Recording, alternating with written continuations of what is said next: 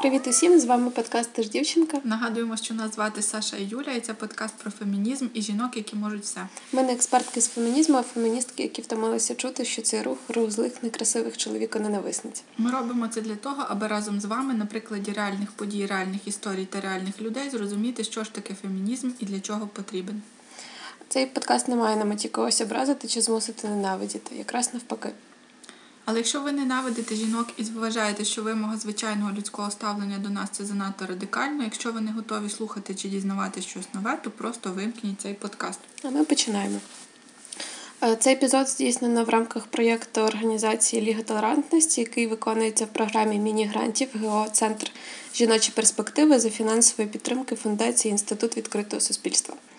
І ми вирішили частково продовжити тему жінок у спорті, але цього разу не в класичному розумінні цього слова. Сьогодні ми поговоримо про кіберспорт, токсичну маскулінність в цій сфері і геймерок, які, попри всі складнощі, з якими їм доводиться мати справу, продовжують грати.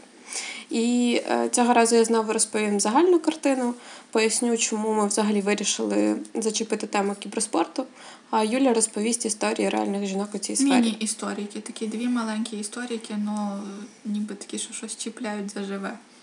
Але це ще не все, тому що в нас сьогодні є гостя. Це вперше в нас на подкасті є гостя. Її звати Аня, і вона грає у відеоігри з 3 років, як виявилося.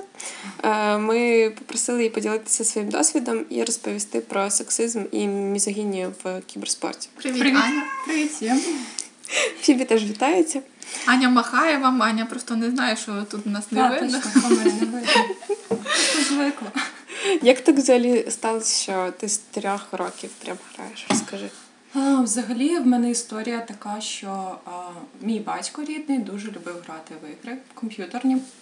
Я народилась в 94-му році, коли гейм-індустрія починала розвиватись. Тобто я б не сказала, що вона починала прям розвиватись, бо якісь перші ігри я знаю з 80-го та 70-х років. Тому, але на той час вже можна було дивитися і щось там розуміти. І мені було це дуже цікаво, бо в нас був комп'ютер перший, і він завжди грав якісь аналоги Need for Speed та якісь там літачки та ще щось. І в нас була класна штука, типу такий геймпад, на якому можна було крутити його і літати на літаку. Ось, і тому в 3 роки я вже вміла... Я цього не пам'ятаю, але мені кажуть, що я включала комп'ютери, виключала, і в мене навіть десь є відео, але воно на касеті, і я не можу там дивитись кожен день, така, це я. І де я сиджу і граю просто в якісь комп'ютерні ігри. Тобто, я б не сказала, що мені дуже там казали, що це ок або не ок, це просто було як... само собою розуміється, і типу, коли мій батько грав, то я сиділа поруч з ним і була дуже вау, в вау-ефекті. Почну взагалі з того, що я насправді не грала ніколи в відеоігри, тому що в мене не було дуже довго комп'ютера. У мене комп'ютер з'явився десь в 13, а хороший інтернет ще пізніше. І в оточенні в мене, в принципі, не було особливо людей, які б грали. Ти грала в відеоігри? То, що Аня сказала, Need for Speed, то я таке ще знаю, бо тому що всі решту ігри, що я потім читала про них, коли готувалась до подкасту, мені взагалі не знайомі. Крім Дота і там ще якісь супер-супер, що на кожному кроці про них. А якісь такі спрямовані, то взагалі не знаю. Таку гру я грала, тож якісь там щось літала, але я не вважала, що це геймінг. Для мене геймери це були якісь такі суперпрофесійні задроти, які сидять в наушниках цілу добу і їдять чіпси. Це все, що я знала про десь так воно і є, Аня, та? Я пам'ятаю, що коли я почала грати, потім мої батьки розійшлися, і в мене теж не було довгий час комп'ютера. Тобто, так що в мене мій особистий комп'ютер, то мені було 15 років, напевно. І з інтернетом теж це була проблема, але я в Житомирі, звідки я родом, то в нас був клуб, він називався «Клубок», і там були комп'ютери, але ще до цього в нас був на типу PlayStation другі стояли, і це була взагалі каса лялькового театру. Я туди ходила, і я дивилась, як всі грають, і навіть брали десь гроші і грали теж там в якісь ігри, але я саме не пам'ятаю, що це було. Типу, мама давала нам булочку, а ти йшла, щоб пограти в PlayStation. Так, десь так було. Я пам'ятаю, що якось я ходила в музичну школу, і мені дали 25 гривень, щоб за неї заплатити. Це були великі гроші. О Боже, Аня, серйозно, ти потратила ці гроші для ігри. Я прийшла в музичну школу, але... Ми ж хотіли розказати, що ігри – це добре. Там був закритий кабінет, я не змогла заплатити. Я вирішила, що грошам пропадати. Я не всі витратила, але... Ти вийшла в ситуації. Так, я потім сказала, що ну так сталося. Я думала, що треба не платити, якщо там закрити. Так що, ну, це було дійсно, і коли я почала ходити вже в клубок, там, де стояли компи, там я не бачила жодної дівчинки. Ну, реально, мені було 7, 8, 9 років, ось в цьому періоді. Цікаво. Я приходила, і всі були просто чуваки. Я пам'ятаю, що адміни мене вже знали, і я завжди в них питала, чи в них на кожному комп'ютері стоїть Warcraft. І потім, напевно, їм набридло, бо вони мені сказали, що типу, так, досить не спитати, так. І я ходила і грала, я пам'ятаю, всі дивилися, що типу, це дуже дивно, що я граю, а не сиджу там в Венеті якомусь чи ще щось, але ну, то був прикольний досвід, але того часу не було в мене якогось там, чи може я була занадто мала, я не бачила, щоб на мене дивились якось дивно, що там ти, може, грає. Просто цього не вловлювала. Напевно. Тобі було головне, що ти маєш гроші і граєш. Так. Я насправді думала, коли от я вперше дізналася про сексизм в цій сфері, мені здається, це якраз була від мого чоловіка, який, коли в щось грав, то дратувався через геймерів, які казали дівчатам «go to the kitchen» і так далі. І потім пам'ятаю, що ми дивилися «Адам руйнує все». Це такий легкий навчальний серіал, де чоловік на ім'я Адам руйнує міфи. І там був один епізод про те, чому відеоігри вважаються чоловічим заняттям. Там Адам Коновер розповідає, що перші відеоігри з'явилися на початку 1980-х, і вони насправді були унісекс. Наприклад, Понг була і для хлопчиків, і для дівчаток. І цільовою для реклами, яку запускали, була вся сім'я. Навіть Пекмен, яка була дуже популярною і серед чоловіків, і серед жінок. Потім там у сиквелі створили окремого персонажа Міс Пекмен. І прикольно, що не Місіс Пекмен, а Міс Пекмен. Це то, що Фібі подарувала Моніці і Чендлеру, ні? Не знаю, там така жовта штука, знаєш, вона їсть все. Там просто вони щось говорили про Міс Пекмен. 100% було в якомусь епізоді. Угу. Але у 1983 році почали з'являтися на ринку низькосортні ігри. І після цього був великий спад в дорослій аудиторії геймерів. Тоді Nintendo вирішили продавати ігри дітям. І робити це не у відділі електроніки, як раніше, а у відділі іграшок.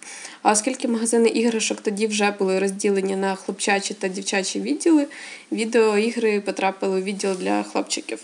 І це, до речі, такий в собі був вияв технофобії, яку завжди приписували жінкам. Тобто все, що пов'язано з технікою, з комп'ютерами, це типу начебто таке чоловіче заняття. Після цього маркетологи спрямовували рекламу відеоігр фактично виключно на хлопчиків, і за Nintendo послідували інші бренди. Можливо, якби цього не сталося, то геймерська культура розвивалася б зараз зовсім по-іншому. Але чим далі, тим більше реклама ігор і приставок була спрямована на чоловічу аудиторію, відповідно, жіночих персонажів, так само, як і самих геймерок, дуже сексуалізували. І тільки зараз це почало поступово змінюватися. В 1990-х жінки вирішили заповнити нішу ігор для дівчат, але вийшло так собі. Це якраз те, що я пам'ятаю. Тоді почали створювати стереотипні ігри для дівчат, які були здебільшого про Барбі, моду і так далі. І це насправді мало успіх, тому що в 1996 році, наприклад, гра «Барбі фешн дизайнер» зібрала $14 мільйонів за рік. А що це за така гра? Ти там ходиш в Барбі, надягаєш на неї всякі, потім створюєш. Я пам'ятала, а чого я не знала такої гри? Боже, це було класно. Ну, от я, це все, що я пам'ятаю зі школи, там, з початкової школи, про те, що грали в моєму оточенні, це дівчата якраз приносили на одні ці диски. Барбі? Так. Блін, а ми просто офлайн грали, ми були бідні діти, в нас не було такої гри, ми самі її робили. Ну, я теж не могла грати, бо в мене не було компа. Але цей підхід критикували, тому що це насправді тільки збільшувало прірву між геймерами і геймерками. І дівчаток одразу ставили в рамки подібних тем, замість того, щоб заповнювати нішу гендерно-нейтральних відеоігор. І, до речі, прикольно, що однією з перших гендерно-нейтральних успішних ігор були «Сімси» 2008 року, тому що це залучило величезну аудиторію жінок, і їх було навіть більше, ніж чоловіків. І тоді, чи не вперше, в індустрії побачили потенціал в залученні до геймерства жінок і розширення аудиторії завдяки жінкам. А ти грала в цю гру чи ні?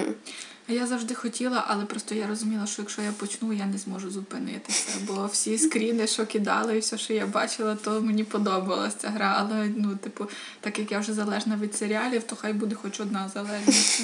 Всім сюди, це така гра була, це така віч. Тобто це легенда, і реально, ви знаєте, що зараз серіал вийшов, з призовим фондом. $1 мільйон. Я не буду брехати, бо я не пам'ятаю. І там зібрали людей, вони грають в «Сімси», в «Сімси 4» вже, будують будинки, і там потім є судді, які дивляться на найкращий ремонт, треба прописувати сім'ї, якісь там, тебе як серіал. І ось вона мала, чи перша серія вийшла, чи там цілий сезон, я не знаю. Але в «Сімси», це було, я пам'ятаю, колись мені подарували $10, на день народження якийсь, і я їздила з мамою в Києві. З тобою все ясно. Я реально люблю грати в ігри, тому для мене це така тема. Це, як ти кажеш, що ти дивишся серіали, то я граю в ігри. І мені, наприклад, було дуже образливо, коли мені казали, що ти витрачаєш там своє життя впусту, ти живеш там в віртуальному світі, і в той час там хтось дивився просто телевізор 24/7, і я думаю, тут нема різниці. Яка різниця, в який голубий екран ти дивишишся? Тому, я $10 потратила на «Сімси» Making Magic. Там була класна, там можна було, там всякі відьми були, вампіри перші, і в мене не було комп'ютера. Але я купила собі. Я не знаю, але мама сказала, що добре, якщо ти хочеш, купи, і я потім ходила. І це класно, що тобі дозволили. Так, в той час я думала, що це було якось правильно, бо я нічого не хотіла. Я думала, $10, що з ними робити, що там собі купити. Книжки мені завжди купляли, я читала. Що якщо б хтось подумає, що я там грала тільки, ні, я там читала дуже багато, я була відмінницею, дуже добре вчилася, але я дуже люблю, як якийсь задрот. Знаєш, зараз, мені здається, навіть якраз серіали і ігри починають бути схожими один на одного, тому що зараз з'являються серіали, де ти можеш вибирати розвиток сюжету далі. Тому тим паче, що реальний світ не такий класний, щоб втрачати час. 100% часу. І, до речі, зараз частинка жінок серед усіх геймерів складає приблизно половину. Такого висновку дійшли аналітики Newzoo в 2019 році. Вони стверджують, що геймерок в сфері 46%. В Штатах точно там десь 45%, а по світу десь 46%. Це включно з мобільними іграми. І тут теж є певна дискримінація, тому що є геймери, які вважають геймерством справжніми іграми, тільки хардкорні ігри з великими бюджетами, шутери, де події відбуваються там під час якоїсь зі світових воєн в майбутньому або в минулому, або Counter-Strike, Warcraft і так далі. І це там, де ти витрачаєш дуже багато годин нон-стоп, граєш онлайн, а це вважається справжнє геймерство, а все решта не справжнє геймерство. Хоча, якщо враховувати всі види ігор, то жінок в сфері 46%, і, можливо, якби маркетинг був з самого початку інакший, і всі ці ігри робилися і для чоловіків, і для жінок, то все було б трошки інакше. При тому, що робили дослідження, чи є якась різниця в тому, в яких темах ці зацікавлені жінки і чоловіки, то там особливої різниці немає. Ну, тобто, знаєте, зараз так думають, що якщо ти... Ну, зараз, напевно, не так раніше, коли мій час, то там, якщо ти кажеш, я люблю грати в комп'ютерні ігри, і ти дівчинка, всі кажуть, ну, що ти там граєш в Сімси, або, типу, там, в Барбі, чи... Ну, тобто, не було такої, ти, якщо... Я пам'ятаю, я казала, що та ні, мені і Сімси подобаються, але я там граю про Крауд, Герої, Heroes of Might in Magic. І в інші ігри всі відразу дивились на мене і всі думали, що типу, я кажу неправду, бо це, як це так, чого це ти граєш в це. І мені здається, що це ще, знаєте, така була якась, не лайфхак для дівчини, але щось подібне, що типу, якщо ти скажеш, що ти граєш в ігри, то ти більше будеш, чоловіча стать в тобі більше буде зацікавлена. І я пам'ятаю, були... Що ти виділяєшся. Так, були... Вільні всякі ситуації, трошки, якщо там дівчина, наприклад, хотіла б там враження якось якесь скласти про себе і казала, ніби вона пройшла онлайн-гру, але онлайн-гру не можна пройти. І тобто відразу було таке ставлення, неправильне. Mm-hmm. І зараз, мені здається, це правда вже стало так більш якось нейтрально, бо і ігри зараз, я не знаю, чи ви будете про це казати, може я забіжу наперед, але багато ігор зараз є з дуже сильними дівочими. Ну, саме жінки сильні, і ти можеш вибирати собі персонажа, яким грати, або чоловіком, або жінкою. Тобто, це класно. Так, ми трошки теж про це розповімо. Ще хотіла розповісти про професійний якраз кіберспорт і про жінок в ньому. Виходить, що якщо так багато жінок грає в ігри, то геймерська спільнота це не є таким прям суто чоловічим клубом, просто якраз ці інтернет-тролі, геймери-сексисти хочуть, щоб така картинка існувала надалі, щоб це не змінювалося. І це працює, тому що жінок, які грають професійно або беруть участь у розробці ігор, суттєво менше. І так стається частково через харасмент під час онлайн-ігор. І через нього якраз жінки часто воліють грати мовчки, не казати свою стать. Деяких булять так, що вони зрештою видаляють взагалі свої акаунти. І через малу видимість жінок у сфері геймерки довго не мали ніяких рольових моделей. Відповідно, коли ти не маєш рольових моделей, ти не наважуєшся входити в цю сферу професійно. А якщо говорити про, наприклад, в Ірані дуже багато геймерів і геймерок теж, але от у них, коли почався карантин, відповідно, активність зросла в іграх. І якщо ти дівчина, і ти грала з камерою вімкненою і без хіджаба, то в тебе могли бути проблеми, причому на рівні з поліцією. І там якраз дівчата взагалі можуть дуже часто не писати свою стать, тому що там дуже жорсткий сексизм від геймерів. Я читала, що зазвичай вони типу або вказують чоловічу стать, або кладуть картинку, якийсь там котик, або ще щось типу нейтральне щось. Але цікаво, що 6 років тому сталося те, що підштовхнуло трошечки цю сферу до змін, хоча мета була не такою. Першочергово. Це мова про скандал GamerGate. Це якраз скандал, після якого про сексизм в цій спільноті почали говорити. Тоді в 2014 році відбулася хвиля харасменту до жінок в геймерській ком'юніті.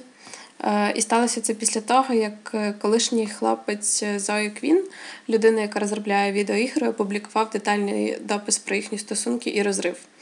Чому я кажу людина, яка розробляє відеоігри? Тому що Зої Квін після цього скандалу ідентифікувала себе як небінарна людина, тобто вона англійською це буде «вони», не ідентифікують себе як чоловік або жінка. І ось цей колишній хлопець Зої стверджував, що в Зої були сексуальні стосунки з оглядачем ігор Натаном Грейсеном, начебто заради позитивного відгуку на створені Зої ігри. Насправді ж Грейсен не писав взагалі відгуки на ігри, що створювалися Зою, і єдиний короткий коментар, який він написав, був ще до цих стосунків. Після допису на Зою звалилася хвиля хейту від геймерів, мовляв, секс був лише заради схвальної рецензії. І після цього почалася велика інформаційна атака GamerGate, інтернет-тролів, які поливали брудом Зою, жінок у сфері, які виступали на захист в цій ситуації, і геймерок в цілому. І Зою отримували численні погрози зґвалтувати, вбити і так далі. Ну, це якось... Це так. Я навіть не можу зрозуміти, як це могло статись. Це якось занадто абсурдно. Але інцидент призвів до того, що проблему сексизму принаймні почали обговорювати. І скандал пізніше мав зворотні дії, тому що більше жінок стали звертати увагу на те, хто створює ігри, в які вони грають, і самі більше почали заходити в сферу як розробниці. І, наприклад, гейм-дизайнерка і професорка геймерського центру в Нью-Йоркському університеті каже, що зараз половина тих, хто вступає на бакалаврські і магістерські програми за цією спеціальністю, це жінки. Ще одна така історія про те, що жінки в цій сфері мають бути видимими. Є така жінка Джейд Реймонд, вона канадська продюсерка відеоігор і засновниця компанії Ubisoft Торонто. І вона розповідала в одному інтерв'ю, що коли після запуску кампанії і виходу гри Assassin's Creed, над якою вона працювала як продюсерка, на геймерських сайтах чоловіки масово писали, що не вірять, що вона дійсно щось там робить. Мовляв, Джейд просто обличчя компанії, а справжню роботу роблять інші люди, очевидно, чоловіки. І такий фідбек змусив її уникати публічності, допоки у 2009 році, коли до однієї зі студій долучилася група молодих розробниць щойно після університету, вона дізналася, що саме її кар'єра надихнула їх наважитися вступити на спеціальність і увійти в цю доміновану чоловіками сферу. І, власне, якраз збільшення кількості жінок на керівних посадах в компаніях і на змаганнях, а також менторські програми серед жінок можуть допомогти встановити гендерний баланс у геймерській спільноті. Якраз через поступове збільшення розробниць у сфері зараз все більше масово популярних ігор базуються на протагоністках, а не протагоністах. І головне, ці жінки є різними, тобто різних рас, сексуальної орієнтації тощо. Тому що геймерська культура, в принципі, довгий час лишалася расистською, гомофобною, мізогінною. А зараз це змінюється, і часто якраз ці тренди на зміни задають незалежні інді-студії, які створюють ігри. Але я думаю, що ти про це більше можеш сказати, про те, як змінювалися взагалі персонажі, коли ти починала грати. Ну, так, завжди якось робили, по-перше, це візуалізація жіночих персонажів. Майже завжди була... Вони були напівоголені, або там щось було видно, і завжди це було дуже дивно, бо, наприклад, той же Warcraft, там, де світ вигаданий, фентезійний, і всі ходять в обладунках важких, а ельфи та ельфійки, вони всі були в там якийсь лівчик броньований і все. Тобто це завжди якось мене трошки... Ну, мені подобався їх дизайн, бо вони всі були дуже гарні і цікаві, і навіть в якихось іграх. Я просто не дуже по якимось шутерам, таким як там Halo, я знаю, є, та... Ну, я навіть не знаю, що це шутер, може я дурницю сказала, але якісь... Ну, ми цього не знаємо. Може, хтось напише. Каже, дурна вона. Неправду кажу. Тобто завжди був сильний чоловік, і завжди ставили його на якусь прев'ю, гри. І тобто ми бачимо навіть якісь сучасні ігри, там, де чоловік, він на першому місці, а дівчина чи жінка, чи просто особа жіночої статі, вона десь там допомагає йому один раз за все життя, а потім обов'язково з ним спить і все. І на цьому її роль закінчується в цій грі.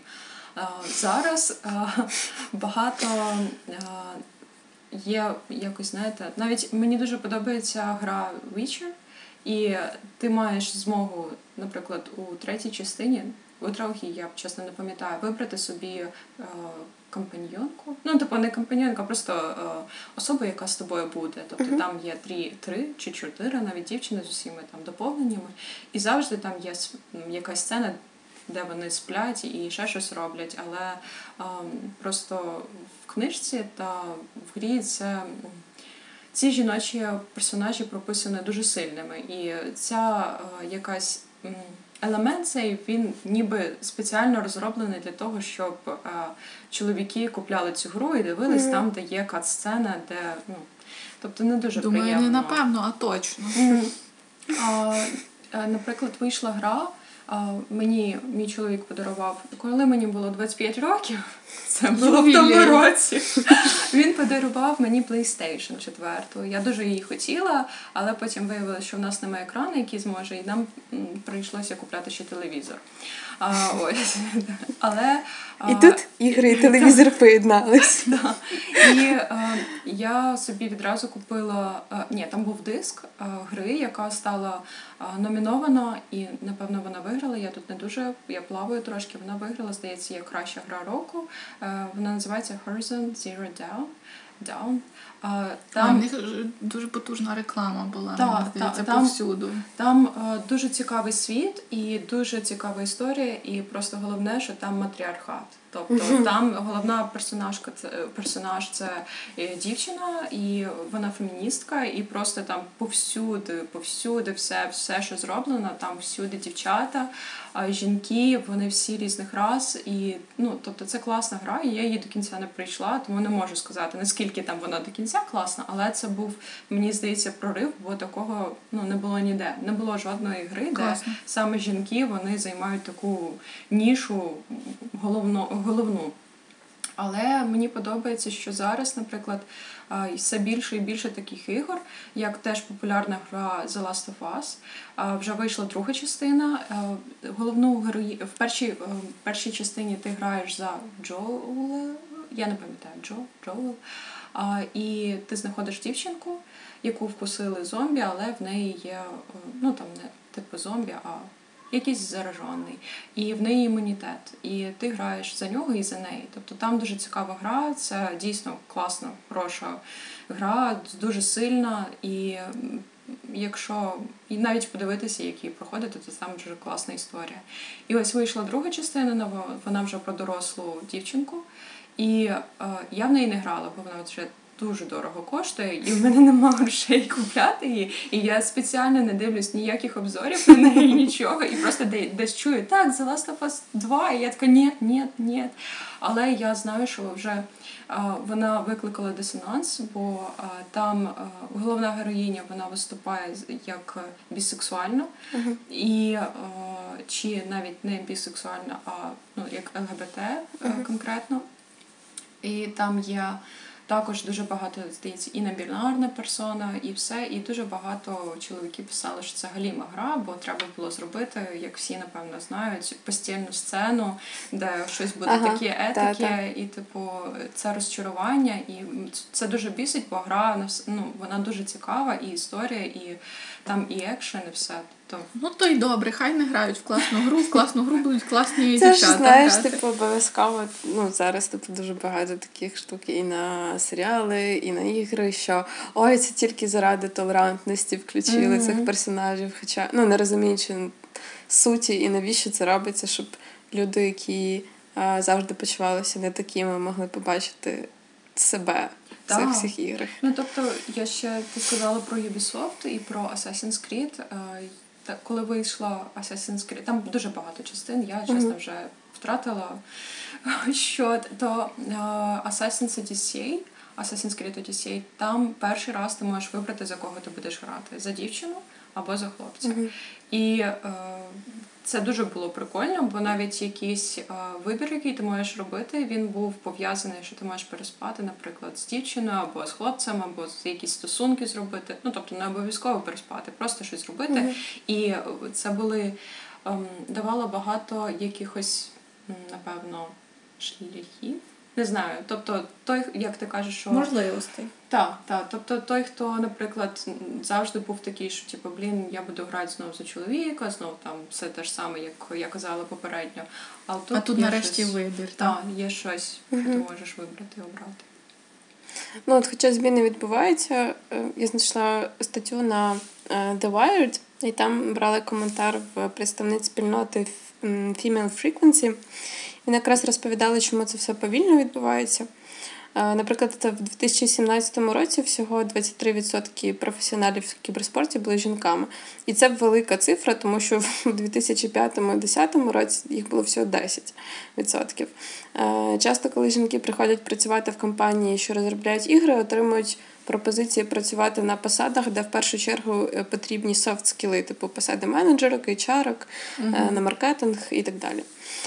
Ще вони розповіли, що вони проводили аналіз ігор, представлених на Electronic Entertainment Expo, найбільшій в світі виставці шоу відеоігр.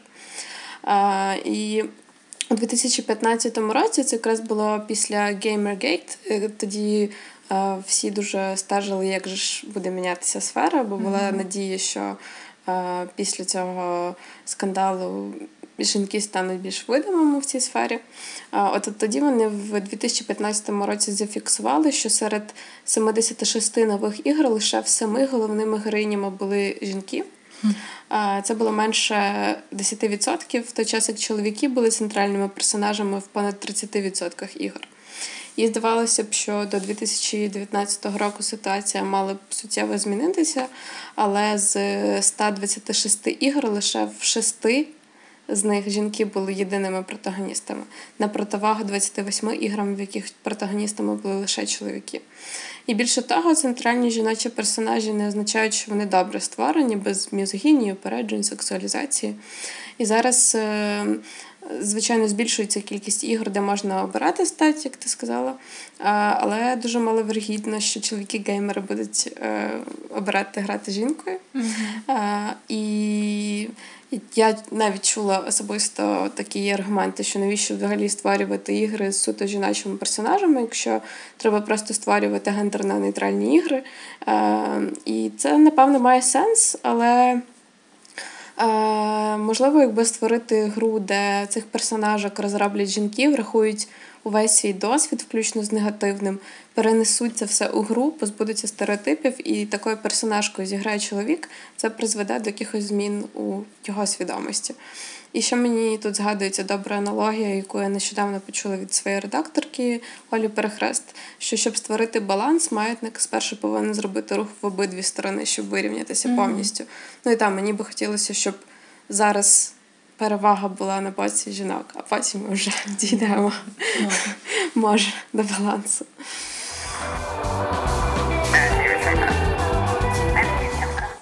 От справді, я коли почала читати щось про кіберспорт, то зрозуміла, що тут, як і всюди, поки не дізнаєшся щось глибше, не розумієш, наскільки все складно.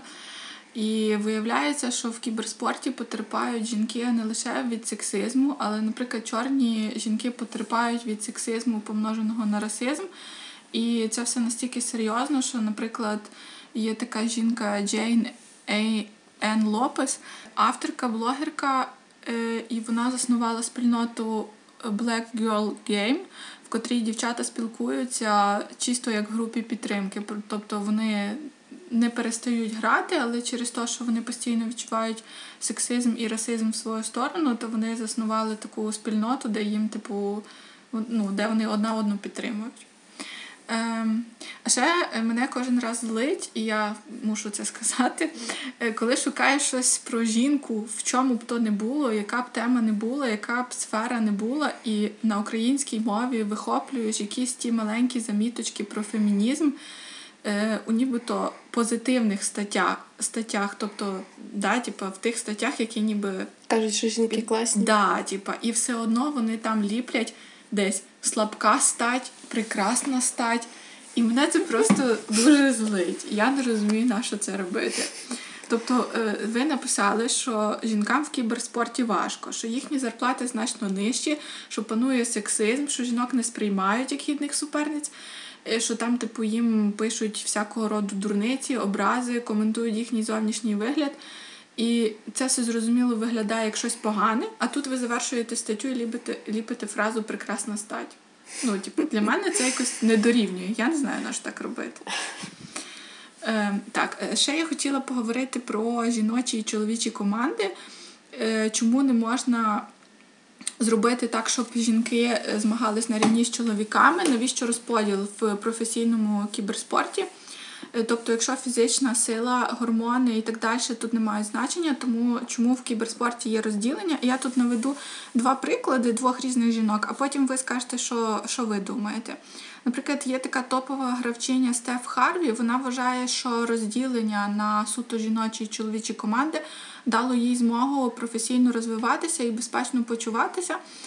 Стеф вважає себе феміністкою і вірить, що жінкам є місце в кіберспорті, але от суто в жіночих командах, тому що вона дуже багато разів стикалася з сексизмом в свою сторону, їй погрожували, там писали різні штуки про зґвалтування, і вона каже, що для неї це краще. А, наприклад, є інша сторона, інша думка Джулії Кіран. Вона лідер геймерської команди Team Secret, так? Mm-hmm. Вважає, що жіночі чемпіонати тільки посилюють гендерну нерівність в індустрії, і що було б значно краще, якби жінки і чоловіки могли грати разом. Я вже маю скромну думку на рахунок цього, але хотіла би почути, що ти думаєш, Аня, а потім, що ти думаєш, Саша. Дякую. Я просто пам'ятаю, зараз я не граю стільки багато в онлайн-ігри, наприклад, бо раніше я грала в Доту дуже багато. Бо перший раз, коли я почула, що це за гра, я знала, що це щось від Warcraft, і мені було цікаво, а до того я завжди грала в щось офлайнове. І ось коли я прийшла в онлайн-гру, в мене не було ще мікрофона там і якихось класних навушників, тому я грала без, просто писала текст. Звісно, спочатку це все було дуже нубово, як кажуть. Я не вміла, не розбиралась, я грала спочатку з якимись чуваками, але потім я зрозуміла, з чуваками, з хлопцями, і потім я зрозуміла просто, що коли я щось роблю погано, то завжди навіть, просто це агресивно, мені здається, дуже середовище онлайн-ігри. Це окрема просто тема, це Дота і Counter-Strike, бо там завжди... Ці назви знайомі. бо там дуже реально агресивно відносяться один до одного завжди. Навіть коли ти граєш з кимось в одній команді, то завжди бувають якісь дурацькі ситуації, де ти щось там... це ж не кіберспорт, це там ви не граєте, я забула, в Доті раз в рік буває дуже велика подія, цікаво, чи вона буде в цьому році онлайн через карантин, але, чи будуть вони збиратися всі, тому, я пам'ятаю, коли в мене з'явився мікрофон, і я щось казала, це був жах.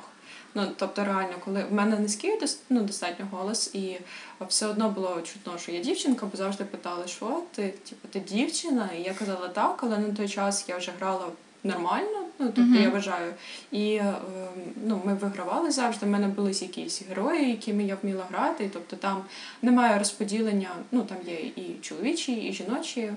Хоча важко сказати, що якась, я не знаю, там істота це жіноча, бо в неї немає якихось органів. Але, наприклад, просто коли ти граєш кимось і хтось чує, що ти дівчина, відразу починається оцей потік, як ти казала в початку, що ти тут робиш, іди на кухню, вари борщ. І це просто найкраще, що я чула, бо потім були просто якісь теми пов'язані з... гвалтуванням і ще чимось, погрози. Якщо ти робила щось не так, то це було мати, звичайно, і просто ти виключаєш... в тебе, по-перше, немає ніякого бажання грати, по-друге, ти не хочеш просто говорити в цей час, і ти завжди граєш мовчки, але потім мене якось це так роздратувало. Мені здається, це вже був 2016-2017 рік, коли я вже народила дитину, і в мене, напевно, просто щось сталося з гормонами, і я відчула, що класно бути жінкою дуже сильно, і я завжди, коли грала, я казала, що так, я жінка, в тебе є якісь проблеми. І я не знаю, чи це допомагає, чи не допомагає, чи краще я почувалася себе в жіночому середовищі, бо я пам'ятаю, були... як ти думаєш, на рівні там професійному, да, коли вони кожного дня цим займаються, кожного дня... легше, ти б витримала оцей тиск? Чи ти б таки хотіла весь час в жіночому середовищі? Чи ти б таки боролася, щоб своє місце вибороти, але на загальному? Мені здається, що це дуже важко. Тобто, морально це як робота, та? Але... Якщо ти кожен день стикаєшся з такими моральними уродами, які тобі кажуть якусь фігню, і вони ж все одно тренуються, коли грають не професійно, а вдома сидять, вони грають, і Це складно і це, ну, я б, напевно, не хотіла. Хоча в мене є досвід, що я грала завжди з чоловіками, тобто, ну, в мене не було якихось друзів, ну, жінок чи подруг, просто хто би грав зі мною. Тому я завжди грала з чоловіками, завжди. І ну, вони мене підтримували, і я пам'ятаю, що був час, коли я якусь помилку робила чи щось не так, то вони завжди мене захищали перед кимось, але мені не хотілося, щоб мене хтось захищав. Тобто, ну, але мені здається, що тут, знаєте, як кажуть, дві сторони однієї медалі, бо якщо хлопець зробить теж щось таке, йому теж неодмінно скажуть, що він там... але йому не скажуть іди на кухню. Гвалтувати його не будуть. І жартів про зґвалтування навряд чи. Так, але там дуже багато жартів про твою маму. Ну, тобто це, напевно, мені здається, що поки що геймерська геймерська сфера – це, ну, просто сексістніше, я не знаю, як це, ну, ви зрозуміли, не може бути, бо там все, що тільки можна, але там все чого кажуть. Так, типу, якось так психологія працює під час гри, що ти починаєш викидати все найгірше, що в тобі є. Мені здається, що це ще якесь по типу... Якщо дівчина грає, якщо вона десь робить помилку, то це, типу, буде виправдовування чоловічих якихось або його якихось, я не знаю, думок, що, типу, так, я так і знав, що дівчата погано грають, і взагалі їм тут не місце. І, типу, я знав, що ти така, і ти не можеш мені доказати. Але я пам'ятаю, коли ми щось робили, і я вела там, як, ну, там, як кажуть, в грі Керрі була, це головний персонаж, який наносить нам багато... урона, тут мені складно українською вже сказати, то і коли ми вигравали, і в мене було там якась статистика, там 30 кілів і одна смерть, і там багато асістів, коли ти допомагаєш комусь, мені казали, о, ти так класно граєш, слухай, ти не хочеш зі мною зіграти ще раз, а давай я добавлю тебе в друзі, а як ти виглядаєш, а ти є там ВКонтакті і тому подібне, і відразу був такий інтерес, типу, ну... Не чисто як гравця, як суперника, чи, типу, друга в грі, а, типу, як... жінку саме. Хотілося подивитися, щось написати, там якось познайомитись чи ще щось. Ну, з одного боку, скажімо, ну, це не так вже аж страшно, але хотілося б, щоб тебе розцінювали перше як гравця, а не як жінку. Окей. А Саша не сказала, що так, Саша, я думала, ви забудете. Ну, мені важко сказати, бо я просто ми вже якось так ніби всі щось говоримо, і я вже втрачаю нитку. Кажи, Сашунь. Мені здається, що я би, якби грала, то хотіла б грати в суто жіночих командах, але з іншого боку розумію, що краще було б, якби цього не було такої потреби взагалі, якби не було цієї проблеми, якби, в принципі, жінки могли грати з чоловіками, але комфортніше було б.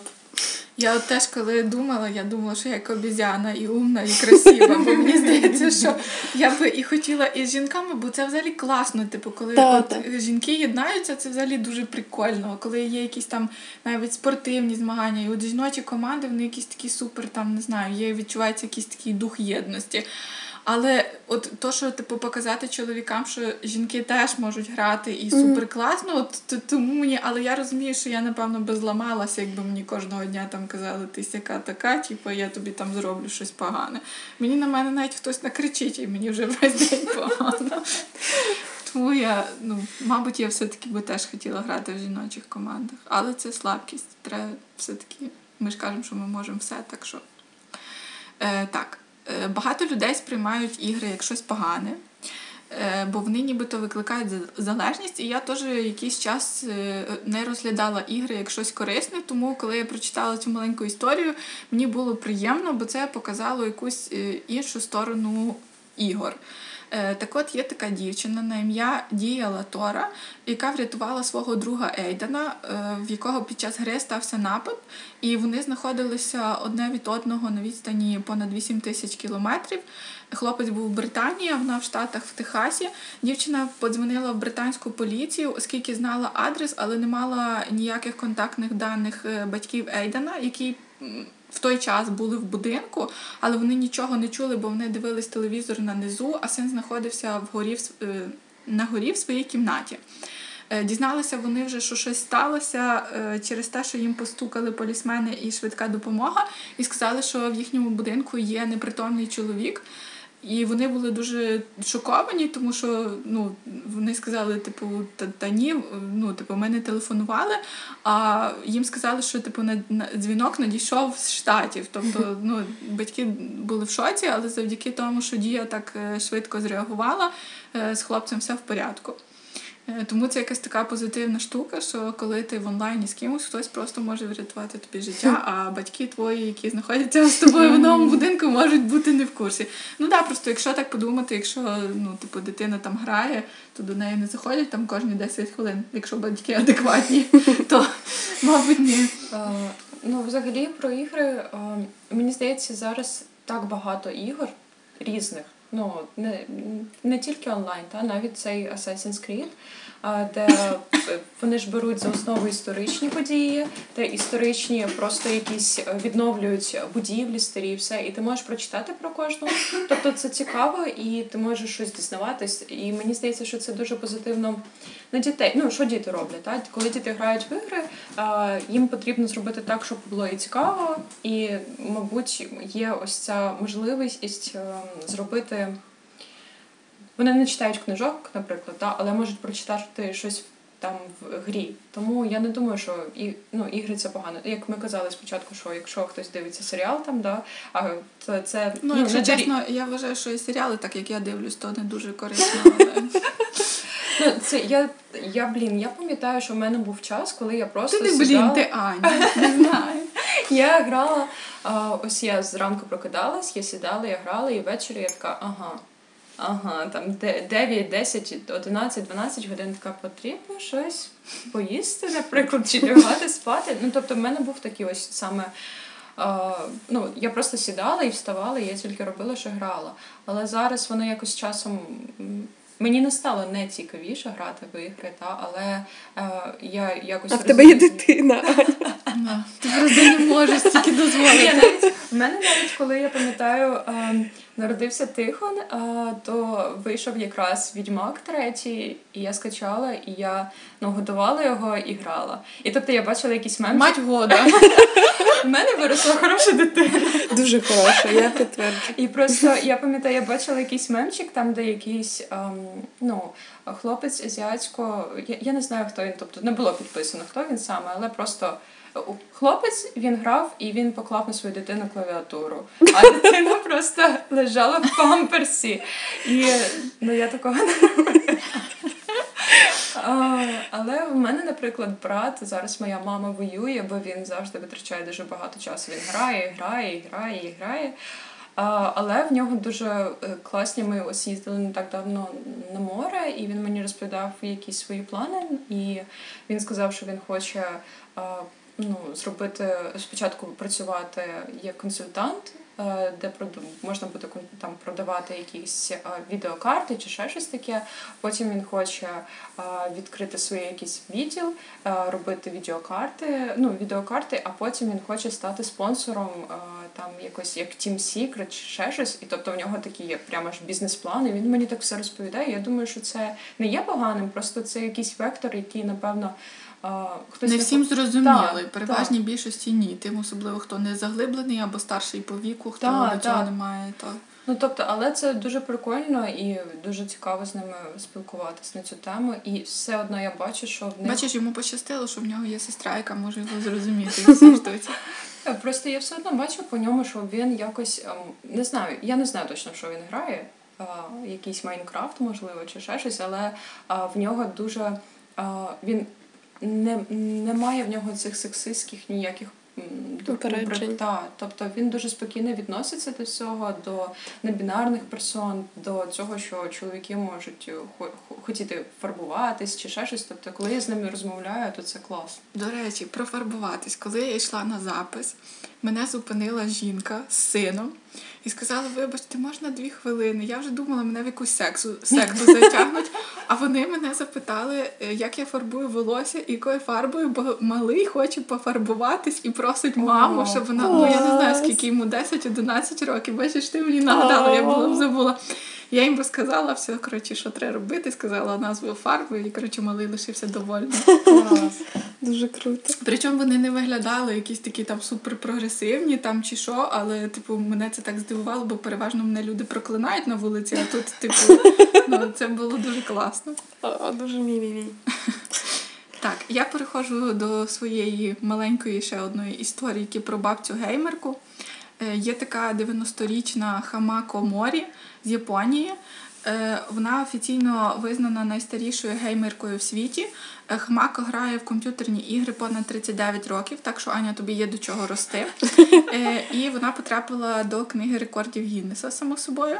В неї є свій ютуб-канал, на який, між іншим, там в статті було написано менше, набагато менше статті рік. А зараз я подивилась, зайшла на її канал, в неї вже понад 400-700 тисяч користувачів підписані на її канал. 407, так. 407. Називається її канал Gamer Grandma. І там дуже прикольно. Просто, ну, я нічого не зрозуміла, але прикольно. Можете зайти просто помилуватись, бо там вона, ну, типу, я так розумію, то стрім, типу, запис екрану, але збоку ще виведена камера на неї. І, ну, mm-hmm. тут дуже прикольно. Хамако розповідає, що побачила колись давно, як діти грають в відеоігри, і їй видалось це дуже веселим заняттям, і вона подумала, що це якось несправедливо, що дорослі не можуть грати в відеоігри. І тому вона зараз сама ділиться власним досвідом геймінгу на YouTube. І бабуся вважає, що кожен має в житті знайти якесь цікаве хобі, особливо в старості, щоб чимось себе зайняти. І то не обов'язково мусять бути відеоігри, але вона сама не жалкує, що обрала саме їх. Бо для неї це супер весело, і в грі ти можеш бути ким завгодно і робити що завгодно. Каже, що насправді ігри такі дійсно затягують, і вона інколи може грати до другої ночі, а ще доводиться розминати пальці, бо в іграх має значення швидкість рухів, а в такому віці їй іноді буває складно. Проте Хамако каже, що не збирається полишати грати. До речі, вона там якраз давала інтерв'ю, коли в них там якраз почалась пандемія, і вона казала, що в карантин це взагалі топове хобі, бо можна класно проводити час, не виходячи з дому.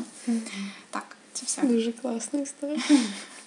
Цю історію мені підкинула Саша, я, правда, там дещо трошки подошуковувала. Я написала в кінці питання Ані, а ми фактично вже майже все обговорили. Але можеш розповісти нам щось, що ми, може, забули тебе запитати, а тобі це здається важливим? Та в мене якісь були думки, але поки ми розмовляли, то вже... Ти вже все сказала, виказала? Ні, ніколи. Ніколи. Цього не буває. Але ні, я пам'ятаю, просто колись були моменти, ну це типу як маленькі історії. Коли ми жили в Києві деякий час, ми зустрічалися я зустрічалася з хлопцями. Так дивно звучить, але ми просто зустрічалися як друзі, щоб піти погуляти і просто... Пограти в ігри. Ну так, це вся була команда, не вся частина команди, з якими ми грали. І я пам'ятаю, що ми розмовляли, ми навіть ходили в Києві в хол, де проходить якийсь чемпіонат з Доти, і там сиділи люди, і, люди, це вже був вечір, там грали в ігри, і я пам'ятаю, що всі дуже дивились на мене, бо я тоді нафарбувалась і дуже, в платі якесь вдягнулася, я хотіла просто... Ефект вау. Так, і всі казали, і, всі думали, напевно, що я приходжу туди, навіть хтось мене запитував, що, я тут роблю, я ще з дівчиною, але я стояла і я розмовляла з хлопцями про те, які кращі речі купляти, коли ти граєш за одного героя і якусь стратегію, і всі просто дивилися і думали, що, напевно, щось не так в їх голові. Навіть не знаю, чому. Я не так бачила багато дівчат, які були... я не ходжу, не їжу по якимось фестивалям, чи на жаль, мені б дуже хотілося піти на Комікон, наприклад, бо там дуже цікаво, але немає ніякої змоги, і, зараз цією пандемією я теж думаю, що його не буде, але може в наступному році, бо там дійсно багато людей, які грають в ігри, дивляться в серіали, і в якісь фани. І я думаю, що, що сексизм ще найбільше... якось не те, що підігрівається, але ось, якщо, може, ви чули колись про стрімершу Каріну, Якщо не чули, то потім можу подивитися. І просто ця дівчинка, я не дуже багато і не дуже знаю, але це такий, знаєте, як образ дівчини, яка дуже багато цікавиться, грає в ігри, і вона збирає на своїх стрімах, коли збирала, не знаю, чим вона зараз займається, дуже багато грошей, бо всі її дивились хлопці, і всі казали, що там... Ну, це просто був такий, знаєте, згусток сексизму і... Просто таких підтвердження всіх стереотипів про дівчат в геймерській індустрії, але вона з цього вижила просто максимум, бо вона заробила дуже багато грошей, і вона взагалі, як кажуть, вона не зовсім не дурна, вона жила і живе з батьками в Італії, це просто такий був спосіб, як заробити гроші. Але я думаю, що кожен раз, коли потім дивляться на якусь дівчину, чи раніше дивилися, і вона грала в ігри, то ти відразу в тебе образ ось цієї дівчини або ще когось, бо ну, це як взагалі не тільки в іграх, так, а найстрашніше, коли жінки проти жінок виступають, і це завжди якось не класно. Ну так, коли жінки гірше, самі... коли чоловіки, да. Ми це завжди наголошуємо, це так і є. До речі, там, я коли дивилась про цих жінок, що я там згадувала, про команди, там фотки погортала оцих дівчат, які грають, і вони всі такі класні, просто капець, у них всіх якесь, типу, або кольорове волосся, або вони якось супер прикольно вдягаються, або в них якийсь там макіяж з бльостками. І я зрозуміла, чому ти так класно вдягаєшся, і чому ти так завжди виглядаєш. Це якось, знаєш, от в мене, наприклад, такий образ, типу, не такий, як ти кажеш про цю Каріну, а навпаки, такий, що дівчата, які грають відеоігри, вони якісь такі дуже, типу, ексклюзивні, чи як то сказати, може, то не дуже правильно для людини, але, ну, типу, якісь прикольні. Дякую, приємно.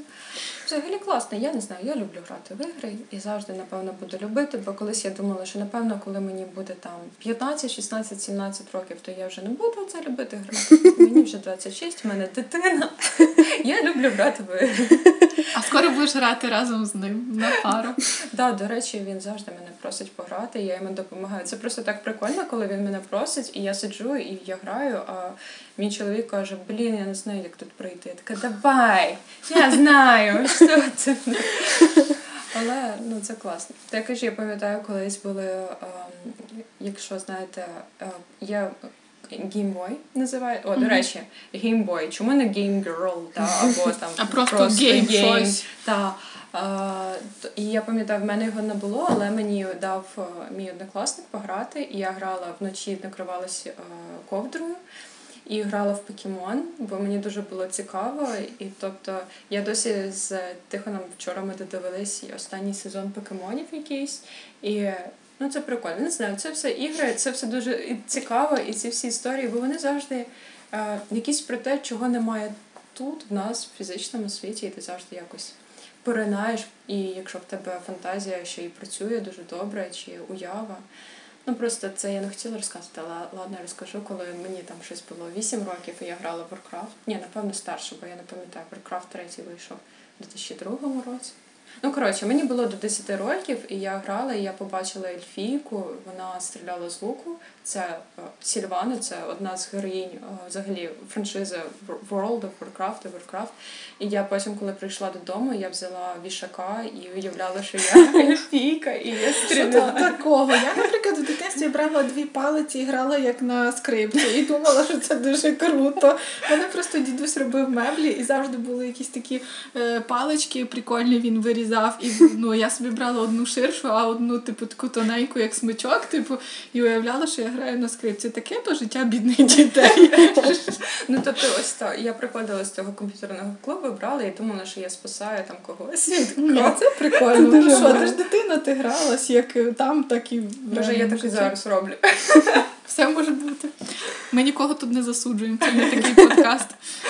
Мені, насправді, найкрутіше думати, що от коли ми зустрічаємося там з тобою, з твоєю сім'єю, то мені класно думати, що в тебе виросте син, який, в якого не буде всіх цих сексистських стереотипів, бо він росте в класному середовищі. І, може, він виросте, теж буде грати відеоігри і буде захищати дівчат від всяких там... Або просто йому буде, він буде відчувати себе на рівні з ними. Так, це буде, правда, класно. Ну, тобто, я затягую подкаст, затягую. Я просто розумію, що коли я почала грати в ігри, і ось ми грали, твій чоловік, Дмитрик, і Сержан, його брат, і ще, наші друзі. І коли ми грали, то вони навіть, не сприймали. Я не знаю, що до Дмитрика, бо ми почали з ним трошки пізніше спілкуватися, але вони не сприймали мене якось там, як потенційний класний гравець. Але потім з часом вони вже, це, мабуть, через те, що я з ними дуже довго грала, але я пам'ятаю, що завжди... довела свою цінність як гравець, а не... Мені потім давали якісь, і питали, як зробити, і ми коли спілкувалися, все було вже на рівному рівні. Бачиш, але навіть тут тобі все одно треба було якийсь час довести. Так не має бути. Має бути, ти приходиш, ти граєш, класно, давай грати, а не якісь там... таке. Ми правильно людину запросили, просто Аня, коли розказує, видно, що їй ця тема дуже її прям, і це, думаю, що ви теж, коли будете слухати, відчуєте це. Але мені взагалі сподобалось когось запрошувати. Там мені теж. Але це, розумієш, це правильних людей треба запрошувати. Якщо ви хочете грати чи робити щось, що кажуть, що не пасує дівчатам, то забийте і робіть, що вам хочеться. Тому що ти ж дівчинка, отже ти можеш усе. Дякуємо, що послухали цей подкаст. Па-па!